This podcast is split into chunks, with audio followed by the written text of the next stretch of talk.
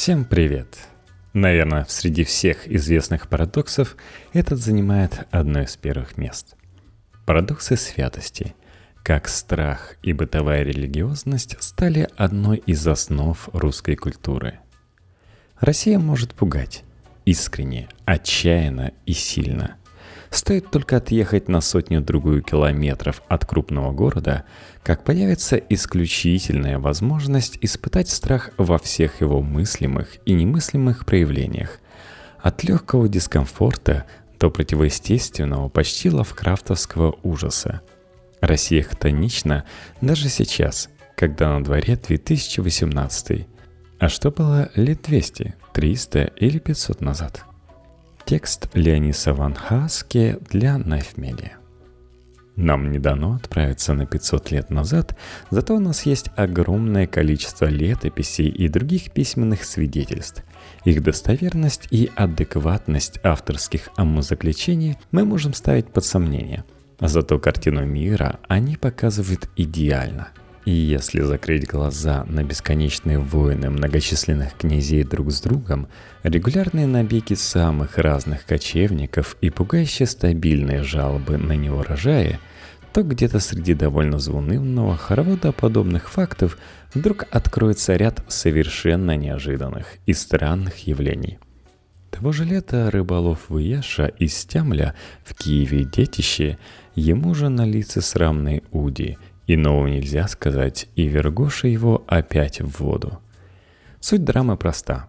Рыбаки вытащили из реки не то рыбу, не то человека, на лице которого было нечто, ужасно напоминающее гениталии. Всем стыдно. Смущение летописца видно даже сквозь века. Уродца отправили обратно в реку. Никто так и не понял, что произошло, но всем стало не по себе. Не то знамение, не то попущение Божье – причем не единственное. Если дальше листать летописи, то что-то подобное случается едва ли не раз в 10 лет. Впрочем, обычно чудеса сосредоточены там, где им и полагается быть – на небе.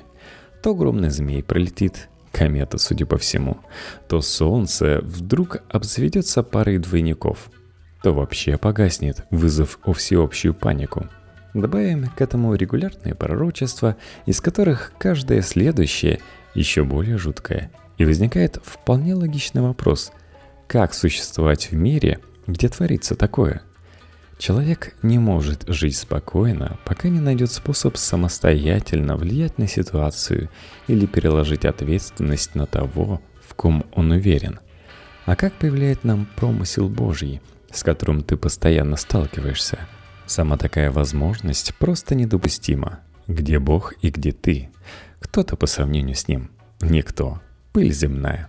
Он, конечно, тебя любит, но в его замысле ты лишь один из элементов, которых очень и очень много.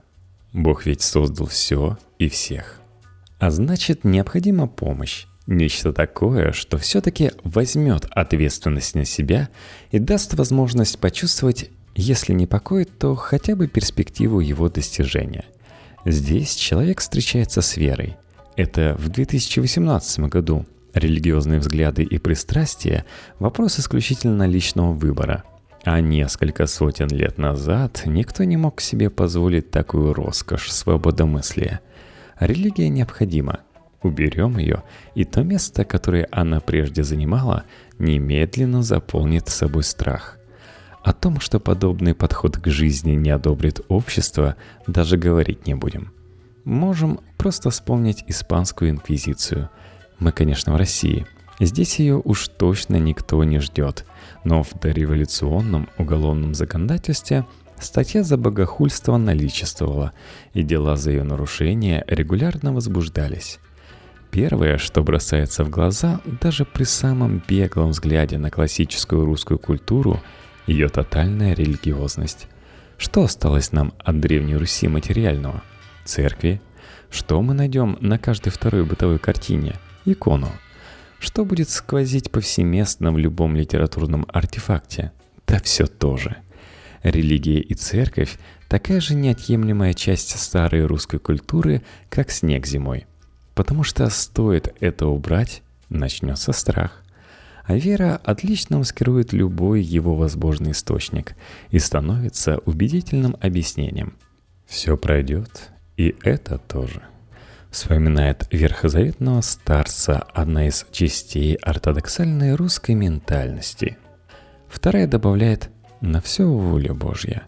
И живут они в мире и согласии уже более тысячи лет. Не будем с ними спорить.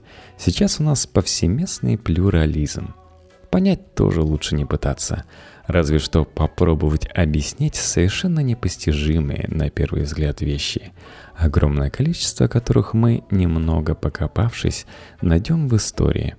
И помочь нам в этом нелегком деле может именно религия, и зачастую только она. Абстрактной вере нужна точка приложения, которой становятся вполне себе материальные предметы культа – вот здесь-то и возникает небольшой конфуз. Если официальная церковь с радостью наделяет сакральными функциями иконы и прочие канонические атрибуты, то народное сознание готово немедленно передать исключительное полномочия практически любому хоть как-то выделяющемуся предмету. Привет язычеству! Нет, конечно, некоторые специалисты вообще утверждают, что на Руси сложилась настолько экстравагантная форма христианства, что его лучше даже именовать двуеверием. Слишком уж много языческого. Но это тема отдельного разговора. Да, одна из традиционных мировых авраамических религий совершенно удивительным образом наложилась на местный политеистический культ. Да, в народном сознании это приобрело совсем уж немыслимый размах. Да, получившийся гибрид очень далек от канонических образцов. Но что уж тут поделать. Не можешь бороться, возглавь. И не забывай, что это Россия.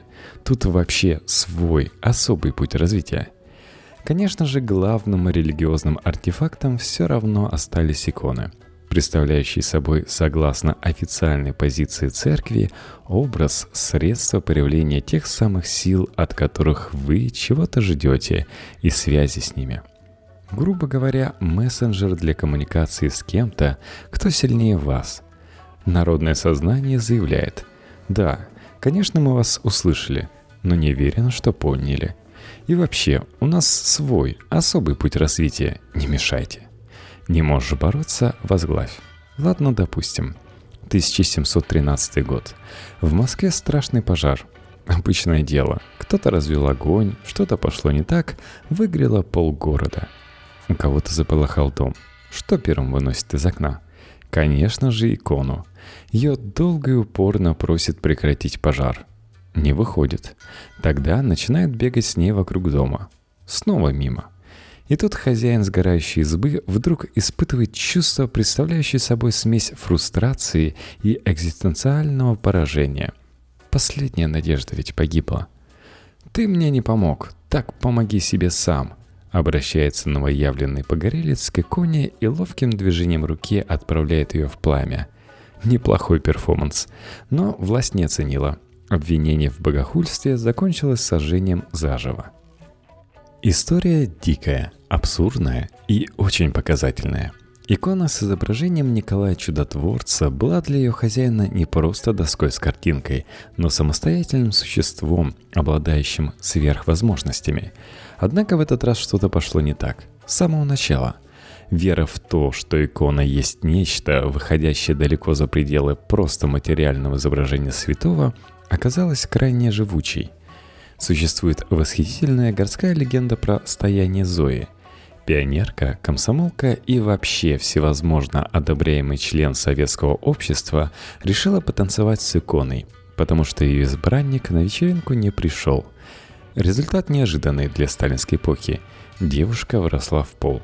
Буквально. Сделала несколько па, и все, залипла. Что было дальше, остается только гадать. По одной версии, отрезвляющим оказался удар по лицу от проходящего мимо неизвестного монаха. По другой девушку выпилили, простите, вместе с частью пола. И увезли неизвестно куда люди в зловещей черной машине. Третья. А впрочем, какая разница? Это городская легенда. Если еще покопать, то и иллюминаты с масонами и рептилоидами подтянутся. Так что тут главное – вовремя остановиться – Напоминаем, что описанные события далеки от реальности, но иллюстрация сохранилась яркая. Какая-то из восточных традиций мудро заявляла, что если чайник сделать объектом поклонения и сто лет молиться ему, то он непременно обретет чудотворные свойства. Хотя бы в сознании того, кто ему молится. На русской почве мы можем найти дальнейшее развитие этой концепции, причем куда более экстравагантное. Удивляться не стоит – Россия же.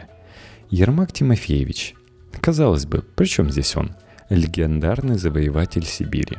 Важнее в этой истории не он сам, а обстоятельства его смерти, а точнее доспехи атамана. Вообще, в последние мгновения жизни Ермака со всей подобающей эпичностью описал Кондратий Рылеев в поэме, которую многие могут помнить еще со школьных времен – так что в деталях ее воспроизводить не будем. Ограничимся одним. Он утонул. Во многом из-за своих доспехов. Прыгать в штормовую ночь в середине октября в реку было не лучшей идеей.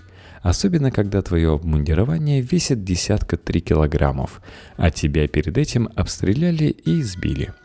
Ермак умер, а вот его амуниция стала отдельным атрибутом сакральной мифологии – довольно быстро доспехам начинает приписывать чудотворные свойства. Они регулярно появляются в летописях при изображении последующих событий. То чудесным образом указывают путь сквозь непролазные дебри Сибири землепроходцам, то отгоняет туземцев одним своим видом, то повергают стрелы спять, то просто летят по воздуху впереди войска. И никто не удивляется. Всем хорошо, все чувствуют уверенность, источник которой – мифические доспехи подтверждения промысла Божия. Для иконы такое поведение неудивительно. Количество историй о том, как образа ведут вполне самостоятельную жизнь, проявляют характер, активно демонстрируют свои предпочтения и вообще поступают как люди, настолько велико, что даже попытками перечислить их можно надоесть самому себе – а вот от доспехов подобного никто не ждет. Впрочем, Ермак – персонаж абсолютно не канонический с точки зрения религии. В этом поле он просто один из деятелей. Его доспехи нельзя рассматривать как сколько-нибудь сверхъестественный предмет. Народная легенда, не более того. Зато в ней помимо откровенного чудотворения есть еще один критически важный символический элемент сюжета – смерть. Да, конечно, смерть — это важно. От нее никуда не скрыться. Она везде. Она пугает человека ровно столько, сколько он живет. И отрицать этот факт, отмахиваться от него довольно глупо. Такое положение вещей просто стоит принять как должное и неизбежное. А еще с точки зрения религиозного мировоззрения, причем здесь даже не важно, какого именно, основанного на христианстве, исламе или культе Изиды – Смерть — это дверь. Из повседневного сакральной, разумеется. А коли так, то ее последствия и артефакты приобретают совершенно новое значение. Особенно, когда речь идет о самом почившем. Мертвое тело в Старой Руси – субъект особенный. Отношение к такого рода субъектам в старину можно охарактеризовать как смех из страха и почтения. С одной стороны, мертвец уже перестал быть живым – поэтому чисто психологически не может восприниматься как собственно человек. С другой стороны, это только физическая часть процесса. Духовно-то он никуда не делся, следовательно, необходимо сохранять должное почтение. Иначе... Иначе одному Богу известно, что случится. Особенно, когда происхождение этого тела известно также одному только Богу. Достаточно типичная картина. Хмурый быт, потерянный где-то между бесконечными лесами и бесконечными лесами деревни, вдруг нарушается приступом панического страха, который охватывает всех. Причина вполне очевидна. Вдруг найдено мертвое тело. Почти Твин Пикс, только по-русски. Решение проблемы видится простым. Тело требует погребения, потому что иначе было бы неправильно. Но дальше возникает целый ряд вопросов. Как именно хоронить? Кем был покойный? Почему он вдруг появился именно там, где его нашли, и нет ли в этом какого-то дурного знамения? Спустя некоторое время обнаруживаются порой совершенно непостижимые причинно-следственные связи. Вскоре к ним примешивается требуемое количество сакральности, а тут и до стихийного почитания обнаруженного тела недалеко. Середина XVI века. Белое море. Более хтоничное время и место представить сложно. Крестьяне находят выброшенное на берег тело. Это вызывает у них глубокую озабоченность и скорбь. И дабы не сугубить свое и без того тяжелое психологическое состояние, они его хоронят. Почти там же, на берегу. Возможно, на этом история и закончилась бы. Если бы спустя четверть века одной из крестьянок не приснился человек, который приказал ей пойти ко всеми забытой могиле неизвестного, чтобы получить исцеление – а исцеляться ей действительно очень уж хотелось, поскольку последние полгода она была расслаблена, то есть в современной терминологии страдала патологической слабостью, параличом или вообще любым недугом, снижающим ее социальную активность. Впрочем, в подобной ситуации такое смелое предприятие могло показаться несуществимым. Путь-то для больного человека не близкий. Но когда ночью неизвестный является в сон и требует отправиться на могилу, дело начинает отдавать чем-то чудесным, и не остается ничего, кроме как починиться. Иначе, как показывает практика, будет только хуже. Хотя куда уж хуже. С утра она встает и идет к морю, на могилу. Конечно же, исцеление не заставило себя долго ждать. Чудо произошло. Следующей ночью незнакомец появляется снова, представляется Иваном и теперь требует сообщить об обстоятельствах выздоровления всем, кто может быть заинтересован. В первую очередь, конечно, духовенству. Дальнейшее развитие событий не такое интересное. Все закончилось канонизацией и созданием монастыря.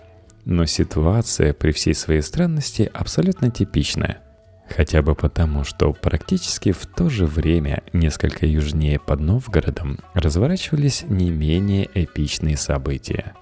Обычно весной в России начинает плавать даже то, чему плавать не очень положено. Например, гробы. Именно это происшествие стало отправной точкой следующей истории. Однажды утром жители села Боровичи нашли вмерзший в льдину гроб – торжественно вынесенный на берег реки водой. Поступив примерно так же, как за пять веков до этого летописные рыбаки, которые избавились от вызывавшей непристойной ассоциации рыбы, они отправили жуткую находку обратно в реку. Откуда пришло, туда и ушло. И лучше даже и не думать, что это было вообще. Но когда в дело вмешиваются сакральные силы, простое решение вопроса уже невозможно – на следующее утро гроб был на том же месте. Ситуация приобретала довольно скверный оборот. Возвращающийся, вопреки всякой логике гроб, явление, выходящее за пределы человеческого понимания, равно как и законов физики. Он принес с собой страх. Но самый простой способ борьбы с этим чувством – избегать его, пока оно снова не напомнит о себе. Гроб отправился обратно в реку наступает время борьбы между простотой и сакральностью. Конечно же, здесь победит последнее. Можно предположить, что для полноты мифологической картины гроб вернется еще раз, прямо как в сказках, где третий повтор действия оказывается судьбоносным. И это, конечно же, произойдет. Но теперь уже с дополнительной сакральностью. Ночью сразу нескольким жителям деревни приснился один и тот же сон – молодой человек будет обвинять их в непочтительном отношении к себе.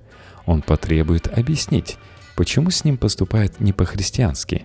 Конечно же, на утро гроб найдут все в том же месте и теперь вскроют, а внутри обнаружат ночного посетителя снов. Теперь придется поместить его в часовне.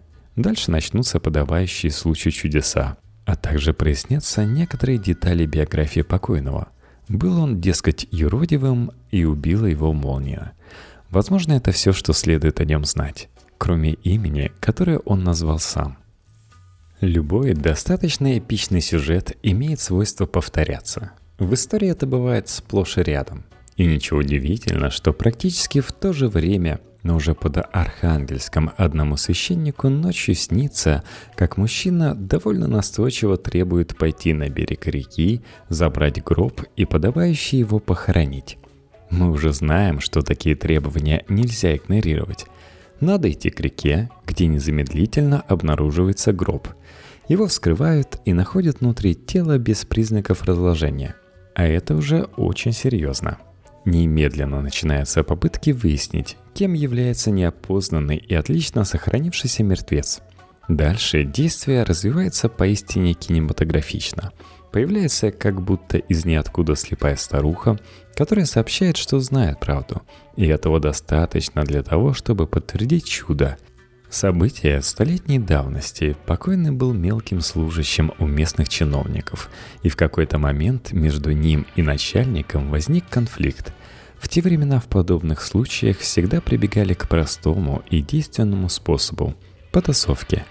Однако, не желая участвовать в мордобое с начальством, покойный предпочел спасаться бегством. Прибежав к реке, он зашел в воду. Его преследователь остался на берегу. Внезапно произошло чудо.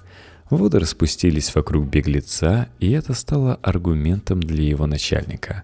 Тот начал молить о прощении – Подчиненный, конечно же, его простил, но сам тут же утонул. Рассказав об этом, слепая подошла к гробу и незамедлительно прозрела.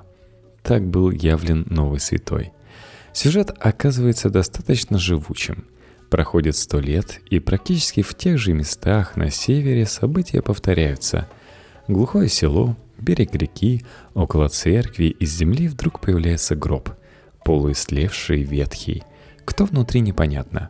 Да и вообще, даже старожилы не помнят, чтобы на этом месте кого-то хоронили.